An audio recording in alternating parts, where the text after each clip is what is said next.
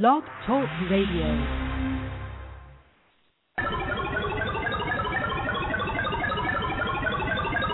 It's Sunday evening, and welcome to Poz I Am Radio.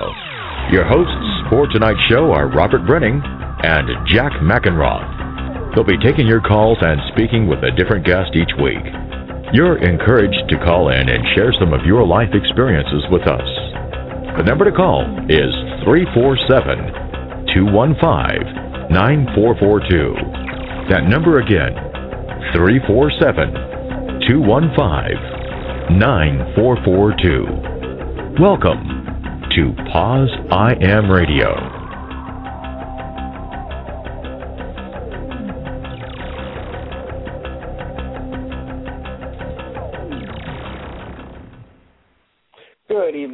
Everyone, and welcome to Poz I Am Radio. I'm your host, Robert Breining, and this evening my co-host is the fabulous Jack Mackenroth. Hey, Jack. Howdy. How are you? I'm doing really good. How are you? I'm doing great, actually. Things are going well. Good. Glad to hear it. I was actually just listening to an old interview you did with the guys from the from the Stigma Project. Oh yeah, Because- yeah, yeah. They're they're awesome. Yeah, yeah. I mean, I did, I got about. I was trying to um post. You saw me posting this interview on Facebook and stuff. So I was listening to it as I was doing that. I got about ten minutes into when they came on. But yeah, I'm gonna listen to the whole thing because I think that a campaign is amazing. Yeah, they're actually um looking for. I think um they're, they're called ambassadors, and tonight. Um, one of our, our guests that came up is actually an ambassador uh, for the uh, not tonight. I don't think it's tonight's guest, but uh, one of the guests coming up is an ambassador for uh, the Stigma Project. So I think that's uh, pretty cool. And when they were on, they were talking about all the cool stuff that they're doing. So, I mean, I'm cool, cool. Yeah, no, I, I just, I mean, obviously the graphics and the and the advertising and stuff, their campaign totally catches your eye. So I didn't really know that much about it until this month, and I was looking, I was like, you see the things, you're like, that's really cool, and then you start. I mean, it's a really good way of getting people to look at your messaging by what good design, you know. Well, especially now with social media, I mean, sharing an image is is is such a good way to to get the message out, especially. Oh yeah. I mean, I mean, you know that I know. like, if I post a photo, you get 400 likes. If you post like I'm doing an interview and it's words, people are like, whatever. I mean, it's so immediate. People like to scroll through imaging. They're not even wasting time now to read three sentences. So, um, Well, yeah, no, so it's great. So, So what else is going on with you? Um, nothing much. I'm not sure. Remember the last time that you were on, we had who was it? The Dennison twins. Yeah, they were awesome. Yeah. So so it was a little while. Um, recently I went through some certifications, and I'm now a certified tester and counselor. Oh, right, right, right. How'd that go? Um, it, it was good. The, the class was awesome. I learned a lot about um, you know, how to deliver the news and how about all the tests and what not to do and, and how to make sure that the person who comes in to get tested is actually ready to get tested because just because they're there and asking for a test doesn't necessarily mean that they're going to get a test. If Right. they're not in the right um, state of mind, you know what I mean? Um, you're more than likely not going to to give them the test at that time. So I learned a lot of a lot of different techniques to use. Um, I'm still in the process of looking for a job to do that. There are a few in my local area, um, but I did have an interview last week for a patient registrar position at one of the local health centers here. So hopefully that'll come back and I'll, I'll get some good news from it because it would be a dream job. Good luck. Good luck. Thanks. So how's your website going?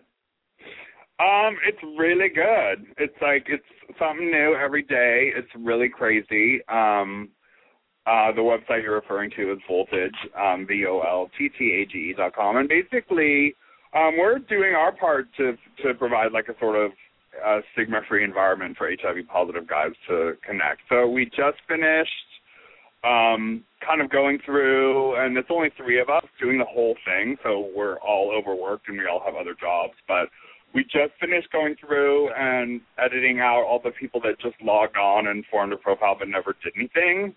Um, And we went through all the photos because there was some stuff that we didn't really want to be a part of the website. So, um, you know, I mean, everything that's uh, publicly visible is G-rated, and so we got through all that. And um, now we're looking for guest bloggers and people that want to be involved with content, if you know of anyone, because now we have like um, 2,500 active members, and that's in six weeks. So we're expecting, you know, in the next six months to get up to 10,000, and you know, and then once we have any money at all, we'll just start advertising, and so we're we're just kind of growing and looking for partners and looking for ways to make it better, and um, yeah, it's crazy, but it's been really good. I'm excited. And it's it's voltage with two T's, right? Uh huh. Okay, I just want to put it in the chat room so people can check it out if they're interested. And you want to uh, explain a little bit about it so those that are listening who maybe didn't listen to the show that we did a couple weeks ago? Yeah, basically it's um, for HIV positive. Well, uh, it, listen, we don't ask. It, the the unique thing about the the site is we don't ask HIV status. We're clearly marketing to HIV positive men who have sex with men. So, and our tagline is, um, you know, positively sexy men. But we we we take the position, and the belief that you should assume that anyone that you're potentially having sex with is HIV positive, which everyone mm-hmm. should do anyways. So exactly. that's why we don't ask status, and because of that, you know, I think people that are positive and are on social networking sites for the potential of dating or hooking up or whatever that may be have had the experience of dealing with the stigma and the discrimination on and I know I have and I'm very, very out with my status. So, you know, it's just been I get messages every day from people to say thank you for creating this site. Um, you know, it's long overdue. So, you know, it just provides us another alternative for people, HIV positive men, gay men, and bisexual men to to connect. And um, you know, we just added a social. It was it, it started off pretty much like your generic kind of hookup, what you would expect. Um, we right. just in the last week added more social um, stuff, so they can you know check out. They can put what their non-sexual activities are and what other stuff they're interested in. So it's it's becoming a more fleshed out dating site. Um, where you know when we want to hook up with people that do social events and other websites and um, we have a couple blog entries, and we have a on an on-staff physician, Dr. Frank Spinelli. So we're and we're reposting stuff from other resources just to you know as we have time to do that. But we want it to be kind of an, a hub for you know not only dating but social interaction and and you know hooking up because we all like to have sex. so let's not sugarcoat it. But that's what right. it is. So it's been amazing, and I hope it really takes off. And right, you know, it's free. We'll have a mobile app hopefully in the spring. So, you know, I mean, and for for if for nothing else, like when we have a mobile app, you can if you're in another country, you can just you know go on go on and find someone near you who kind of just gets you regardless if that's just friendship or you need resources or let's say you're out of meds or you know who knows what it could be used for you know, I mean, you have Poz I Am. It can be used for a myriad of things, just connecting right, yeah. on any way you want. Oh no, I know. Especially I know when I travel to different places, I I'm on Poz I Am and I'm looking at people in that area, and I contact them to see, you know, if they'd be around or, or be interested in meeting up, whether it's for lunch or dinner or for coffee. Of course, to kind of have that personal interaction with somebody, like you said, who kind of gets what you're going through. Yeah, and I think, I mean, I I think we all can agree that part of being HIV positive and part of being LGBT and I mean uh, being different than is you get lonely. I mean for lots of reasons, but you know I think that's one of those things that can be particularly lonely and isolating for people, and especially when they're not super comfortable with their HIV status. And it's really nice to be able to reach out, and even if I mean I've had guys already on the site who who just emailed, messaged me and said, you know, it's just really nice to have some people to talk to you. And there's not, you know, right now with with 2,500, 3,500 members, in certain places there's not a lot of people. Obviously, our our most populated group is New York, which I'm really doing that on purpose and really like right. trying to get New York going. So it gains traction, and then we can spread out from there, like LA, San Francisco, and it will kind of spread. Um, but you know, I mean, even people just have one or two people that they can chat with. It's, it's. I mean, you know how life changing that can be. So it's a good mm-hmm. thing. I know, especially you know when I was diagnosed, I just wanted to talk to somebody who understood it all. And the clinical and the science part, all that kind of confused me and it went over my head and I just kind of wanted the basics. So to have that connection with somebody, you know, is important, especially in the beginning. Yeah. So I. So I it's all good. And then I'm uh, just let me really quickly mention on World AIDS Day, I'm flying to um to I don't even know where. Uh, when it's Winnipeg in Manitoba, and then right after that, the next day, I'm going to an appearance in Saskatoon, and then I don't know where those places are, but um, they're in Canada. Um, so if you want, if you're in either of those two areas, I will be there. The AIDS, World AIDS Day, November 30th and December 1st, and then if you're in the North Carolina area, I'm doing a benefit for uh, RAIN, which is Regional uh, AIDS Interfaith Network. Is that so? It's still RAIN, yeah. Um, and so you can go to uh, the, the it's uh, God, I want to it's Carolina. Oh God, I'm so bad. Anyways, well, just Google um, Regional AIDS Interfaith Network, and they're having a benefit on December 8th, and I'm there with Cressa Cameron, who you know is the former Miss America or Miss USA, but she's awesome. Mm-hmm. Um, so yeah, we're doing the whole thing. So it'll be really good if you happen to be in uh, Charlotte, North Carolina. Cool. Um, I actually have an event to announce too. Our friend Daniel Bauer, um, who's in New York, just uh, gave me information on an event that is a must-attend event in New York City. It's called Art and AIDS. It's not over, and, and it's an, an exhibit portraying the artwork of 45 artists who are either infected or affected by HIV and AIDS. Um, it actually, uh, the open reception is Thursday, November 27th, um, from 6 to 8, and the exhibit runs through Sunday, December 2nd.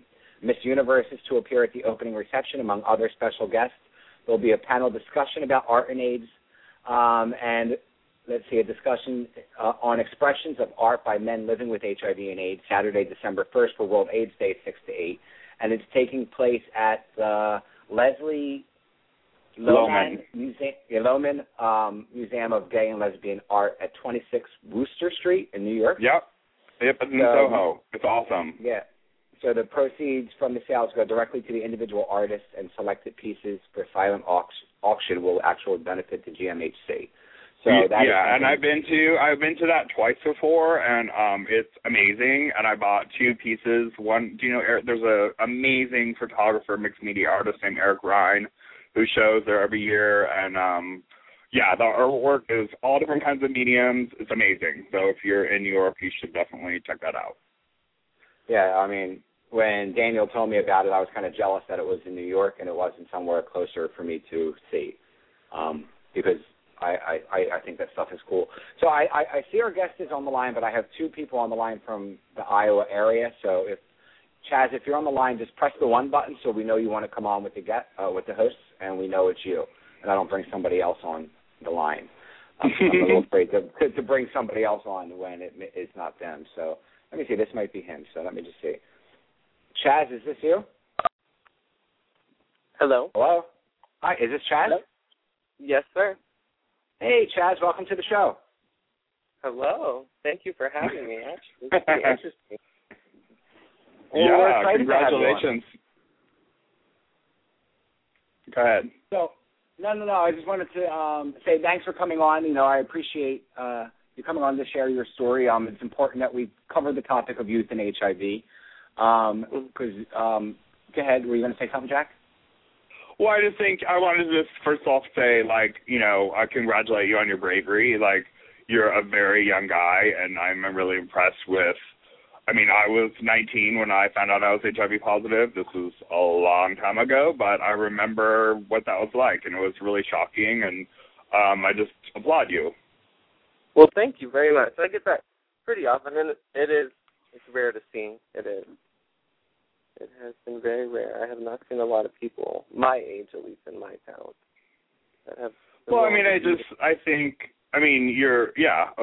I remember when it happened to me, and you're you're just young anyways in the whole in life, so it's going to be rare that there's people your age that that are yeah. you know have seroconverted. But um, but I mean, I just think even more rare probably are people that know their status at your age they are positive and are willing to speak about it so openly so it's really it's really admirable Well, thank you, thank you very much. It, it is pretty hard. I mean, just turning out at 18, getting out of high school, and find out you're positive, kind of like throws everything out the door you thought you were going to be. But it's a little different, but I believe this is the right way to go about it. I don't think. I think if people are quiet and kind of conservative about HIV or AIDS in general worldwide, it just won't really push us where we need to be unless everyone stands up and speaks. Yeah, I totally agree. So, Chad, take us back. Um, tell us a little bit, since you are, you know, somewhat recently out of high school. What did they teach you in high school about HIV, AIDS, STDs, condoms, things of that nature? Because I believe when me and Jack went to high school, they didn't really touch on that subject too much. But Um, to be honest, I will say that they really did not speak of it. I can't recall ever learning about it in high school. Um, I think that's why it threw me off so much. I did, of course, learn through gay social life, if that makes sense at all, because it kind of just hand to hand with it somehow. Um, but no, they definitely do not. I have an experience actually I can tell you. Um, I was in my college class, and we were in a human sexuality class, and the day's event was for us to go up and silently write what you thought of people with STIs or HIV or any of that sort of thing, and it got kind of crazy. Like for, of course, everyone wrote, you know, like horrible things, but whore and all this and blah blah blah. I ended up teaching at the end of that class about HIV, but to the main point, to get back to that question, was that I was really shocked that even at a high school freshman high no a freshman college class, that there was still that much uneducated answers, I guess I would say, or how much it was not still talked about. Right. Well, I mean, I know we barely touched on it at all. It was just, you know, don't have sex was what they told us. How about you, Jesse? and we didn't have it yet. when I was in high school, no one even knew about it. So let's not even go there.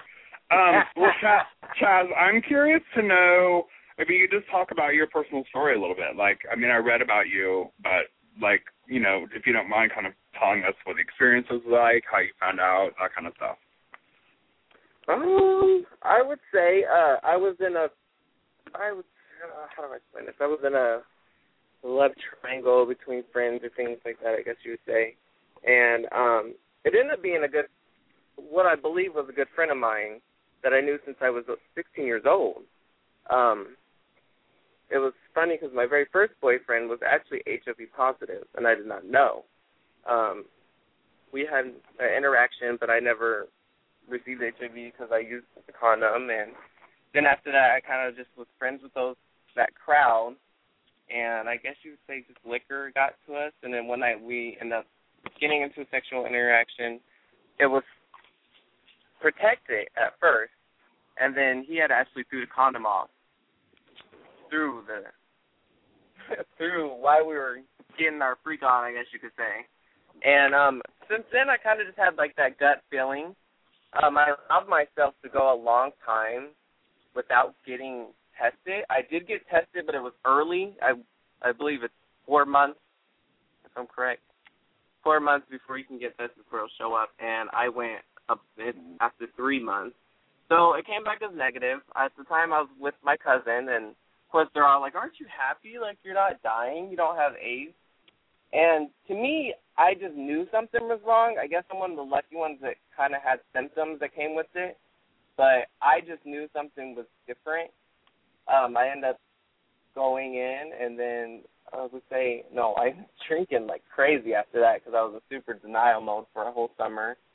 Um, and then I guess after that is when I really started noticing that my body was weakening all that alcohol I was drinking, all the things I was trying to cover up the fact that I thought I even might be HIV positive because of all the stigma that came with it. I was petrified of HIV and everything it was, to be honest. I mean, I interacted with people before it was positive, and it wasn't so nice because of the fact that I I feared them. And I ended up going to get tested because I just I I knew there was something wrong, and I knew that I was worth it.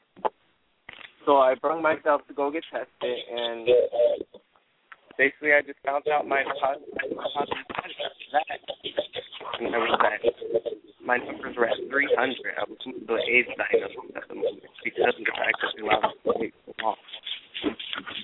So it definitely definitely hard to get up, brush your shoulder off when you're almost AIDS diagnosis and you just an 18. Robert, are you? Can you hear him? Okay. Yeah, I got a little bit fuzzy there for a minute. Yes, are you moving around? Say what? Hello. Oh, Hello. Okay, I think we're good now. Yeah. Wherever you are, don't move.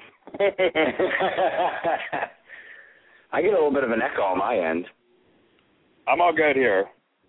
Okay, as long as you're good, then I'm good. So, wh- what were the feelings that you had when you were told that you were positive? the feelings I had. I don't even know how to really describe that. I guess um I guess he's the unknown. And I think that was the hardest part because I didn't know what I was dealing with at all. Um, my floor just sunk. Actually, the lady that told me my positive um, test result asked me after that, she seen my face expression, does this come to a shock to you? So, I mean, I was just, I felt offended. I was, I was lost for words. That's how I would describe it. You just know you won't be the same again after that.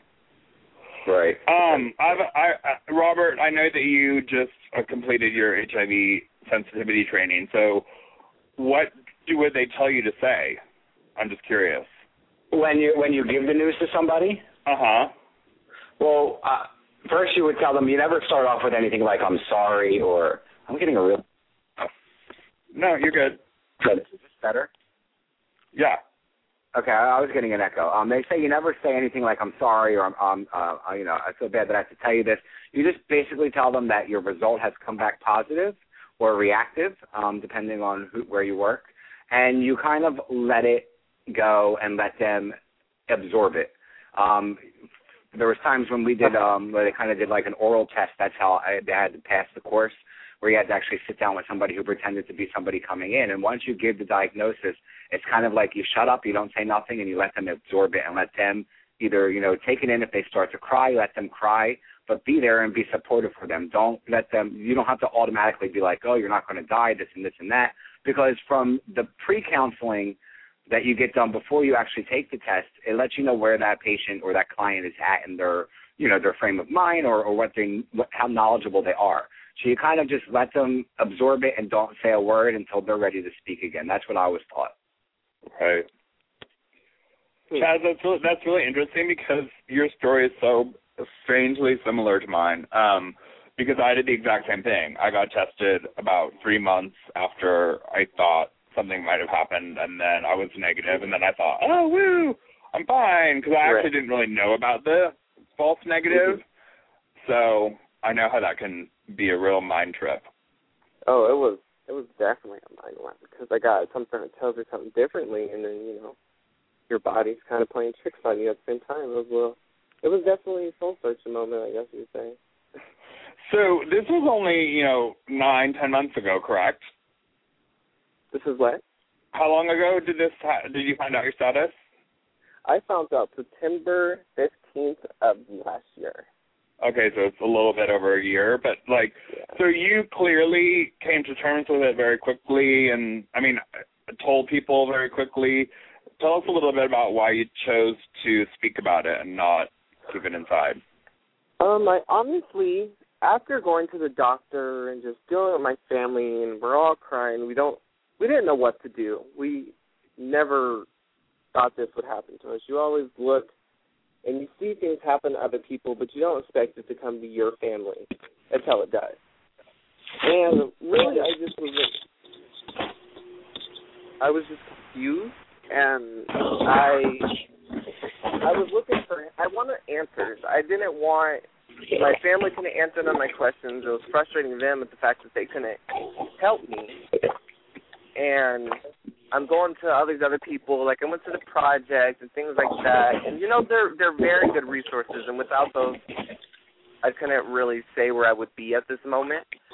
But they didn't give you those facts that you want. They didn't give you the history behind this. How long has this been going on? What are people doing towards this? Where is HIV right now in 2011? Is what I wanted to know. I eventually went to a thing that was called CHAIN that I'm actually a part of. They have a get wellness trip, and they send off there, send you off to a camping site, and they have like candle lighting and very educational conversations throughout, and it was very helpful, very very helpful. I got to see what I I got to hear what I wanted to hear. I heard the past of HIV. I've seen how much bigger it was than me, and I guess I at that moment I just felt like it was necessary for me to speak up because because of the fact that I was so young when I found out, for me to hide and not show that this is how bad it's become, I guess, I think would be unfair. Right. That makes sense. So, you know, I, mom I, went I, off, but it just it, it I just wanted to do it because I heard what I wanted to hear. I heard the facts and I heard the history and I heard how much people died. They knew people. I mean, I met some amazing people there that shared their stories as well, and it just made me feel like I what I got to do. Yeah, well, that's a really good question because I mean, I think I get a lot of of inquiries from newly diagnosed people, and what what did make you feel better? Like, what did you want to hear? Like, what was that moment where you're like, oh, okay, like I'm gonna be fine? Was it the scientific stuff? Was it that there was good treatment? Was you saw people living a long time? All the things. I think it was everything mixed up in one. To be honest, I think to see brown, white faces. I mean, older to younger, to just be able to see it one on one and not from the books. Because when I first went out and I was reading about HIV, I just bawled my little heart out for months and months. I was like dead to the world for the first three months, and then I went to that group, and then it just gave me what I needed. I guess I think it was just to actually see and speak with someone and realize that they look okay and they're doing okay made me feel like I was going to be okay. So, how did you tell your mother, or, or your parents, or your family? Um, we actually, I just found out. I was walking back down to the my house that I was staying at with my cousin at the moment, and I just gave my mom a call, and of course they hand you a big old book that says HIV/AIDS on it, and I have twelve cousins, so I was trying to hide it from all of them and I had to be very strong for like ten minutes and not allow anyone to know what was wrong with me because mm-hmm. they're all younger than I am. I I don't. I didn't want them to know yet. Of course, I just found out myself. And my mom came and I just threw the book on the ground and I just told her and we had to go to my job at the moment where my mom managed that and I had to brought my older sister and my second oldest cousin that's 18 at the moment. And we just cried, really. We didn't know what to do at all. I see. So you kind of you kind of came out to her because you didn't have the answers. You kind of it's kind of what I did. I came home right away after being diagnosed, and I, I told my mom like a, a day or two after I found out because at, at that time my mom was my best friend and she still is, and I felt that I had nowhere to turn. Oh, without my mom, I wouldn't know what to do. I mean, my mom had no clue. You know, she's like, it's something I can't fix, obviously, but I mean, she still was able to be there and be supportive. Exactly. Exactly. Exactly. Well, and I and I think I think that some of that kind of support is really crucial because, I mean, if it's education or a mentor or just you know emotional support, whatever. I mean, a lot of people, even people that I know my age and older, feel like they still can't tell their parents because they're either religious or they're there's a lot of excuses I hear now. People in my generation are my parents are so old anyways, like they're gonna die soon. I don't want to burden them, but you know, I think if you can't tell your parents for whatever reason or you don't feel that you can, it's important to talk about it because mm-hmm. holding onto a secret like that, it just it's so oh, stressful. Yeah. It really will. I mean, I I was a social butterfly, and I found out I was just I didn't know what to do anymore. I mean, it's hard. HIV comes with a lot of stigmas on top of it. I understand. I mean, if you see someone with cancer, they're not gonna fear someone with cancer if someone sees someone in the street with cancer because it doesn't have right. a history of being contagious. I'll say that. I won't say that it doesn't have a history of death because it's also very high health issue at this moment.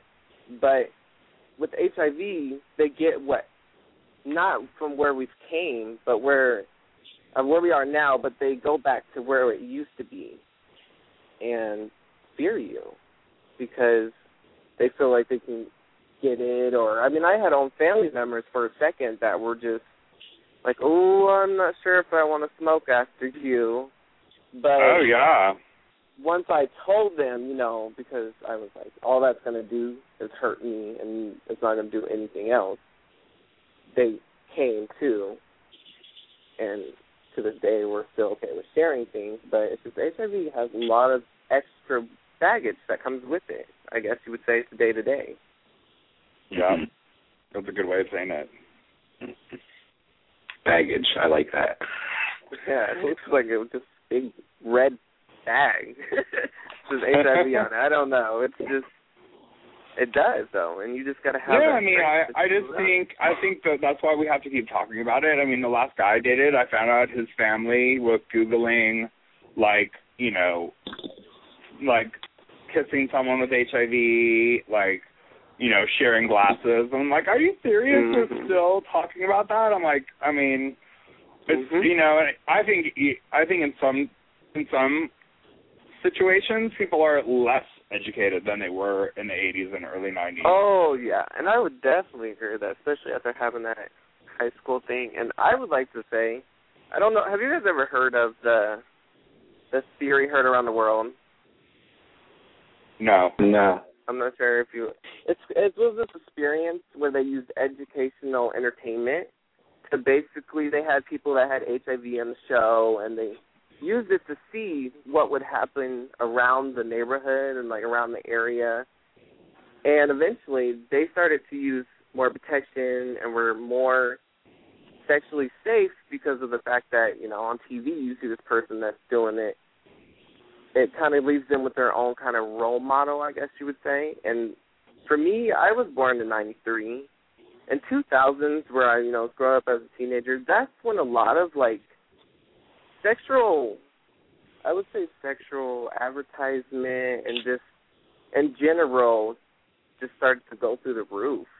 I mean, I can't Mhm. even think of a time that I don't remember as a kid turning on the TV and seeing people kissing or that was a way of sexual intercourse was a way of showing that you're in a relationship i guess you would say it's just it's amazing that if they use other things i would like to use one like today like we have jersey shore that teaches kids to say oh i'm bts or that's the way to live i guess if that makes sense Right. at all Well, I It also is a think theory. that compound compounded with that is just the other forms of media. Like when I was your age, we didn't believe it or not, we didn't have the internet. So like, you know, I mean, I got my first PC. I got my first PC in 1994, and it was as big as like, you know, my desk now. So Mhm. and everything wasn't so immediate. And now, even if you're a teenager, you can log on to Twitter and anything, and you can see anything. Mhm. You know, I mean, there's really no, there's really no. I mean, they say 18 and over and all that stuff, but there's really no censors anymore. There's just not. I mean, so it's it has to be. And if your parents aren't watching over you, you know, 24 hours a day, it's really impossible to police. So yeah, Mhm. you're right. Like those, and that imagery is is upon Mhm. you at a really young age. I just don't think that they they don't, for one, advertise HIV as much as they should, and I think it's because right now I don't want to say we're in a huge crisis because we are slowly developing and we're gonna get there, but I don't think that they're showing how big of an issue it is at this current moment because of the fact mm-hmm. that it's not over, if that makes sense. I don't think they're doing as much advertisement for definitely for how much sex they're putting out there. They're definitely not doing enough sexual educational. shows as well. It's, it's funny because I, I used to think that too here when I lived in Bucks County that you know HIV wasn't advertised, there wasn't really billboards, there wasn't any kind of you know a mention of it anywhere, even on TV. And that was now that I live in Center City, I am now you know using public transportation a lot and using SEPTA, and I am actually seeing more and more um, HIV and AIDS related billboards, whether it's on the bus or on the subway. And it's just basically, you know, testing makes us makes us stronger. Um, there's one out Mhm. there for. Action AIDS, and then there's one that's really cool that's based out of Philly that I'm going to hopefully be able to partner with. Um, the website is I know you should too, and uh, two is the number two dot com, um, and it's just really cool, and it just uses social media to you know get people to get out there and get tested because you know it's important that people find out what their status is, and I would have never have known about these you know billboards or, or advertisements if I didn't now take public transportation. So I don't know if you know that has anything to do with it, but on the mainstream like the streets and the things, there's no advertising at all. Right. Do you? I mean, do you have to have a lot up there in New York, don't you, Jack? Um, you know, I might not be the best person to ask because I don't notice it anymore. I mean, I just because I I think I'm just I'm a I'm I'm it's such a part of my life, HIV and the stuff I I work in HIV and it's like uh, I don't know. I mean, I do notice um what I do actually really notice is there's the commercials more than anything else. Like there's when they have celebrities and Wendy Williams is in one and there's a there's um some good stuff on TV that I notice, and I think that Mhm. reaches the most people. I think personally, when you see stuff in subways and billboards, it's sort of like, eh, you could easily walk by that. Um, Mhm. but I mean, I just think back to the '80s, and I also happen to live in Berkeley near San Francisco, where you know the was the gay population was decimated by AIDS I know. but it was Iowa. everywhere and it was on the TV all the time and no one ever thought of having sex without a condom and it, it was just such a different world and I mean you can say oh we have a lot of uh, HIV education uh, HIV awareness media but like we really don't in terms of Right. how much of a problem it is it, it's really not talked about That- even a small percentage of the amount it should be I feel like it's a little too taboo for how. for Well, I think it's bad, and I think it's also it's uncomfortable because it's sex, and it involves. I mean, Yeah. not always, but it involves a sexual context that people un- um, as an, especially as Americans, we're uncomfortable talking about anything like that. So, so people just pretend, and especially now because the treatments are effective, we can just pretend everything's fine and not talk about it, and that's where, you know, the educational value goes back in the closet. We don't talk about it. We pretend everything's fine, and people don't learn what they need to do to prevent, you know, protect themselves and you know their status and all that stuff. So what are the services like in, in Iowa, Chaz? I mean, is there a lot of ASOs around where you are, or how hard is it for somebody in your area to get, you know, called um, linked with care? I must say it wasn't. Uh, I found out from googling. I mean, I was an internet wizard to try to find out care. Um, there's one place here that I would say that can really give you care if once you're first diagnosed, and that would be the project. Um, they'll just case manage and help you with any type of medication you might need to paying your rent or um I believe they have a food thing in there that you can come get food and things as well. But other than that, there really isn't too much that you can do. I mean, there's really not a lot of things here that are HIV friendly, I guess you would say. Right. All right, well, real quick, I just want to open up the phone line for anyone who would like to call in and speak to Chaz uh, or have a question. Three four seven two one five nine four four two. And if you're on uh, hold right now and you have a question, just press the one button and we'll bring you on the air. Tell us a little bit about uh, the place where you volunteer called PITCH. PITCH is actually the group that um had to do with that was helping with the wellness summit that I went to the very first time. Um, PITCH helps with HIV criminalization. They'll have things like that throughout the thing. Um, Nick Rhoades usually is a part of that, um, and Tammy. But other than that, I mean, I mostly just go for like moral support and things like that, and I try to, I try to tell everyone I know. Basically, I try to keep it. And here in a small town, I mean, just the more word of mouth is the best thing to do. Mhm. And other than that, I can't say too much on that. I'm more focused on CHAIN, I would say. Uh, okay, what does PITCH stand for? Just so people know, in case they're in your area and they're looking for a support group. PITCH is um, Are you there? I think yeah, that's you. okay. Okay. Hello. Are you okay. I'm sorry. What I'm trying to think. I think it was it's positive I- Iowans taking charge. yeah. Yes, there you go. Oh gosh, you know better than I do. I'm sorry. Look, I for have your bio in front of me. I have your I bio a here. brain fart, So. everyone. So, So, Joe, Chaz, so as- now, h- how are you now? Like, are you? How are you now? How am I now? Um, I Mhm. must say that after this last year of talking and speaking at ISU to talking in my college, um, I've kind of put myself at a little halt when it comes to activism and um, being an activist and all that. Uh, I'm not sure why. I think after I did it, I kind of I've seen what I can do, and I must say the uh, the reason why I like to speak is because I could be saving someone's life. Someone my age that had no idea, but once they see me, and trust me, when I went to ISU, there's still some college students there that went to high school with me, and they came up and talked to me. It kind of sparks like something in their head, like, "Whoa, you're a familiar face." That you have HIV. Wow, that could be me.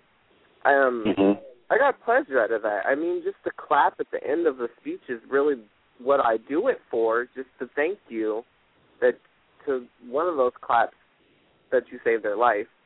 Um, but once I did that and I kind of got that in my heart, I just now I'm just trying to I'm sitting and I'm thinking I'm not gonna give up or nothing, but I'm just plotting some stuff in my head, I guess you would say, of next steps.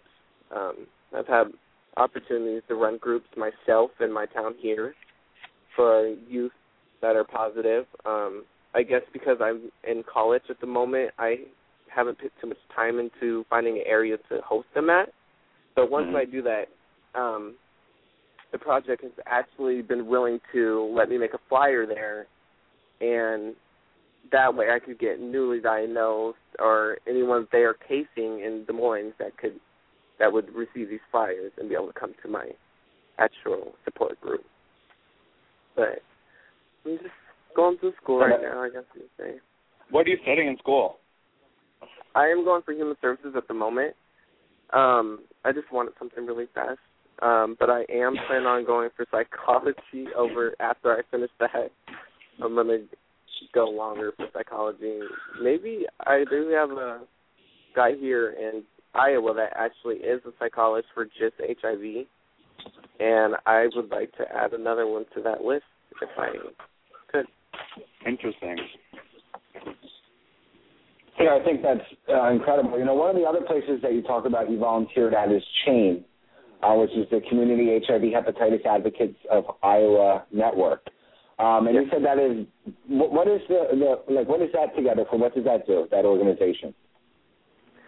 Well, at this moment, we are going to obtain, I believe, it is February 1st. We're going to do the Day on the Hill. Um, we got these, this is for HIV um, to change the law here in Iowa. I don't want to say change it or what exactly we're going to do. We're trying to appeal it, if anything, but we might have to, if anything, change it, make it more down to date. Um, but we're uh we've had people sign forms and things that we had like at Gay Pride and just word of mouth as well. And eventually we're gonna grab all of those signatures that we got from the people in Iowa and we're gonna hook them together in a paper chain. And I'm pretty sure that thing's gonna be pretty long and we're gonna go up to the Capitol actually. And I'm not sure where it goes from there, but I'm going to be there. That's for sure. Right, when you say the law, you you're, you're actually speaking about the HIV criminalization law. Do you are you familiar with what the law is now there in your state? I do, I do, I do. I must say it is kind of strong. And basically, if you are in a situation where you could transfer the virus, that you can go to jail. Um, that one word could. Uh, I don't want to. Oh, I'm cursed on. excuse me. It messes up people's lives basically because of the fact the word could, and some judges can be a little harsh with that. Now, is it And- is it is it Yeah. if you so if you're HIV positive, is it mm-hmm. if you don't disclose or even if you Yeah, disclose? it, it, of course. Oh no, no. Yeah, I guess I should have said that. You must disclose your status, but if you do not disclose your status, then you can be in trouble. And I guess it even goes to saliva. It has a lot of crazy things in there that are not a threat. Say. Right. But- well, and also the issue with why well, people are working so hard on HIV decriminal criminalization is because, well, laws like that don't do anything helpful. They just Yeah. It's so well, they like if you're HIV There's no positive and you you know that that is the case, like, or you think you might be, you won't get tested because then you you, you know what I mean. You could Oh, I there's, was there's all these things that is horrible. death. I was scared to death when I found out I had HIV, and I won't even say it was because of the fact that I had HIV, but because of the fact that I knew that to well, I felt I will say that in the state of Iowa, like I was a walking plague, and I could be thrown in jail at any moment. Right. I mean, it, the law is so stern that it doesn't really give you no no arm no room to set your arms and be like, I'm okay. You know, it's just Mhm. so. If you don't disclose and this happens, you are done for. it's just, it's crazy, Well, and I've seen it. It's also it's also lives. really stigmatizing. I mean, if, if the government is very. telling you you that you're you know tainted, and so it's it's really just unfortunate all the way around. And um, you know, I mean, if you can't you can't like criminalize a disease, like you just can't. Because the other thing is, it gets into this whole gray area of he said, she Okay. said. You know who's telling the truth and who. I mean, it's just it's a hot it's a hot mess. It's not good. I mean, for myself to ever want to be with someone that's not positive, the way that I can 100% protect myself, and I've had people that you know are negative and willing to start a relationship, things like that, which is great. I mean, I'm glad to see that there's still some people that are educated on it, but Mm-hmm. to me, I'm like, wow, I have to have you sign this paper real quick, or come down to my case manager and Right, watch, like a consent have form. her watch me. Yeah, watch her watch us together and sign it together. And Wow. I mean, who, how do you? I mean, how do you go from a conversation like, "Hey, how you doing? You want to go have lunch? By the way, here's this contract for having sex that I need you to sign. I might record you do it, but it's it's gonna be okay. I promise." Well, I mean, yeah. it's, it's so downgrading. I'm not saying it shouldn't Yeah. be there because I think, I think the person that gave it to me intentionally, I think they knew. I think they did. So that's Mhm. the hard part too, because there is people that, spite- out of spite, and I've watched, I've seen people that I know are and do it. There is those ones that do go out and have sex unprotectedly because they're upset with themselves, and they're they're really actually very selfish, is what they are. But Mhm. right. I mean, that's the part that makes it hard because it's like, should we just get rid of this at all? No, I mean, I, Because the there thing is, is uh, cases. Yeah. right? No, I understand. I mean, I've actually I had a friend who was negative and who thought he got HIV from someone. And he's like, I'm gonna, you know, take them to court, and, and I was like, listen, the Mhm. thing is, I get it. Like, I understand why those laws were put into place and why people Okay. think we need them, but. In, Right. in the end, it just does more harm than good. And it's also, you know what, the only way that you can ensure that you're protected is by protecting yourself. It's not by Mhm. Blaming what other people do to you. I mean, Right. you, you know what I mean? So it's, it's it's it's after the fact to say like, oh, this person lied to me. Well, I mean, unfortunately, that's People that lie. may be true, but you know, we all just need to be proactive ahead of time and Mhm. you know stay negative if you are negative, and you you're the only one that can maintain that. Right.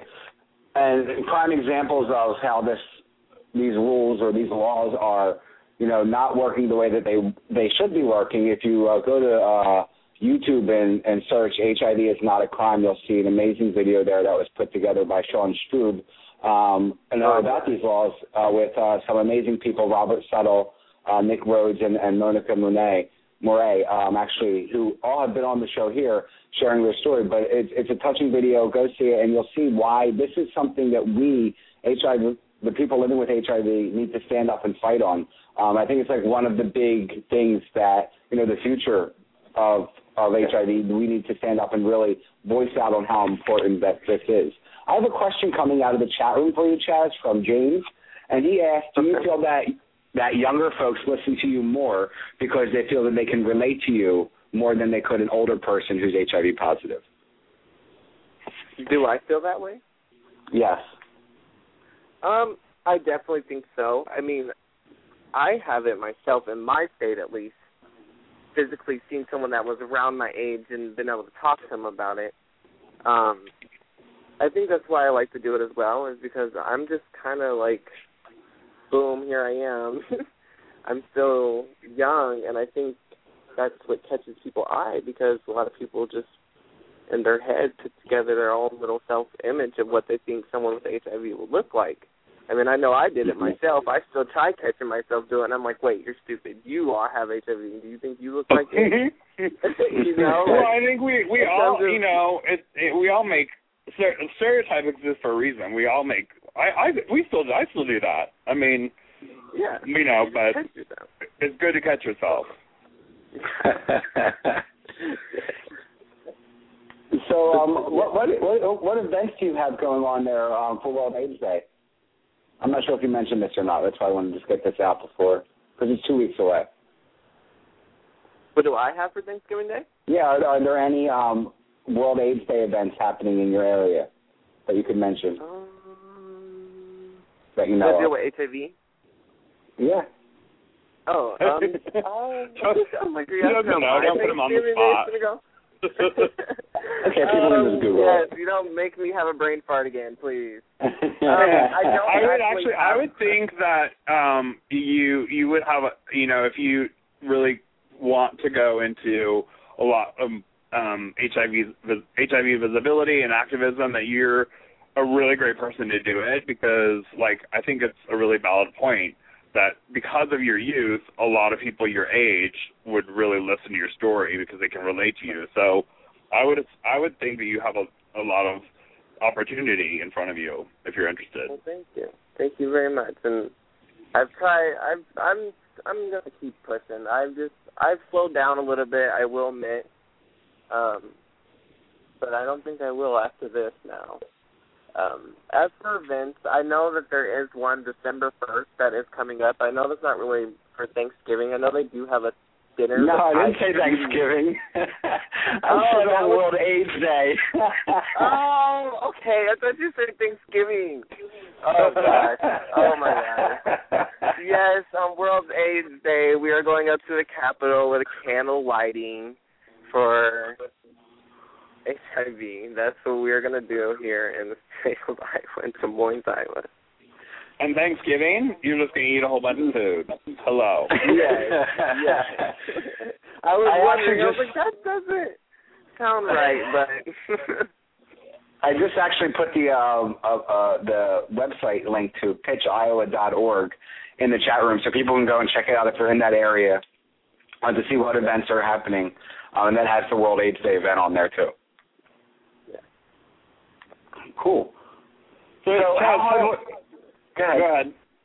I, No, I just is- wanted to know more, like what else? Like, I want to know more about like what you do, and aside from HIV, like what's your life? my life. Yeah. Um, I must say, at the moment, I'm just going to school. I'm a everyday kid, I guess you would say, teenager, preteen. Um, I just, I yeah, I work, I go to school, and I'm just really more family orientated now. I'm not so much about the party life. Um, that's just every day. I'm in a very normal person. I have interactions with people every day that don't even know my status all the time, and they find love in me, and I find love in them, and that's what I hope to keep going as I get older. I just want to find more people. I want to tell my story, and I want to leave my feet in the sand. Do you have uh, brothers and sisters? I have one sister, and she is 26. I make fun of her all the time. She's almost 30. I'm sorry if I offend anyone. oh, don't even, bitch. I will come over there and fight you. I always make fun of her, but I do. I have one. I have one sister, and then just. She is 13. old. Ooh, she's so old. That 26 year old girl. Ooh. I know.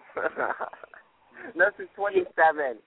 Oh my God, even older. She's practically dead. Oh my God! How, how does she even get around? She's so old. I know. Hey, so do you? How did how how was she when you told her? You know, I think everyone in my family took it their own way. Everyone, of course, found some way to blame themselves. Um, of course, my sister's is that she's my older sister. She should have been there. She's seen right. that I was starting to hit rock bottom she did. Mm-hmm. She warned my mom. I will say that my sister did her part, and she never has once ever, ever left me when I didn't need her the most.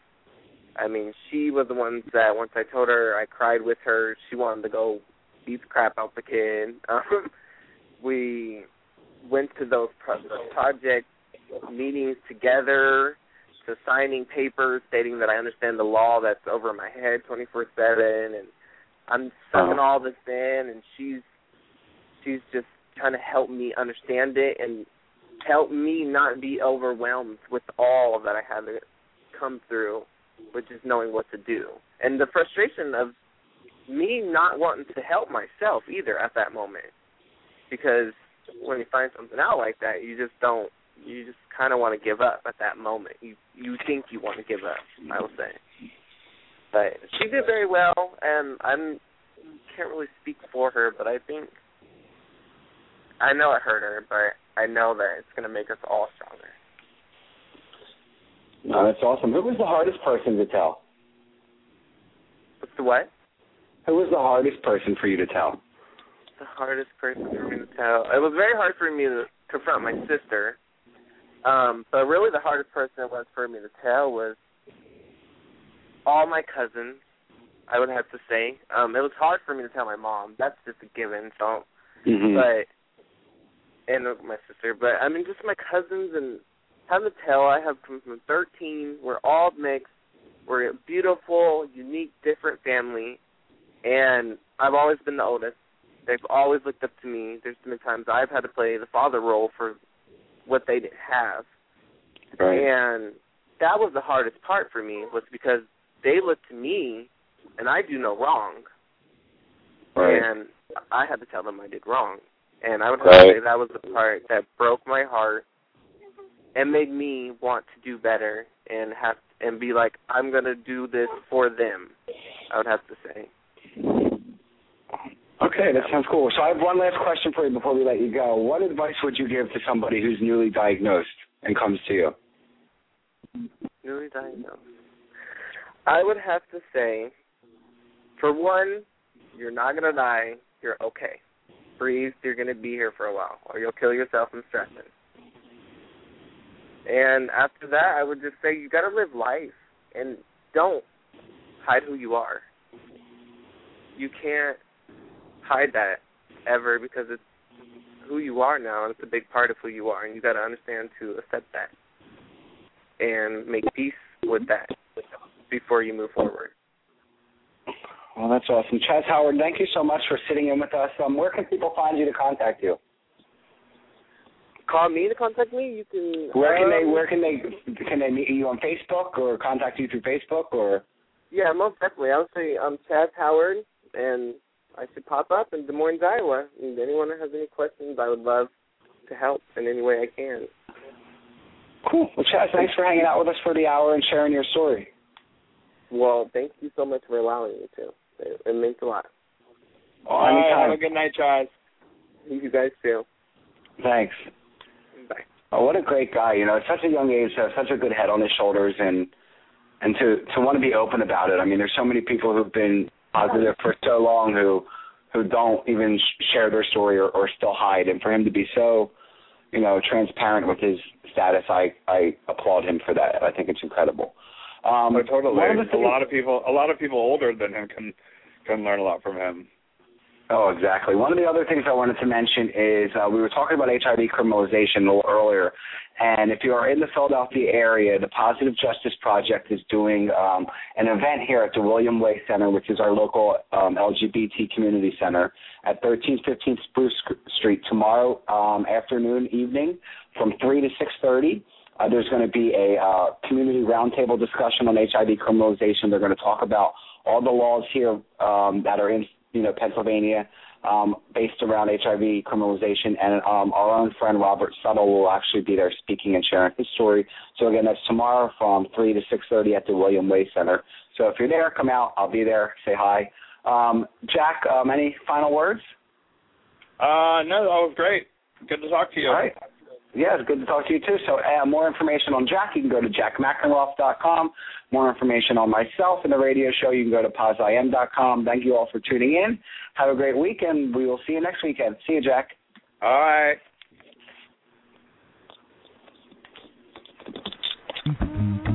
I contracted a preventable disease from a guy that looks good and smells good, but never mentioned that he had HIV. But he is not to blame. I should have loved myself enough to protect myself. But through it all, I found self love, and it's the greatest thing I ever felt. I was never less than or equal to AIDS, but always greater. I just realized that not caring for myself or my body, I was my biggest hater. I am author of The Naked Truth, Marvelyn Brown, and I am greater than AIDS.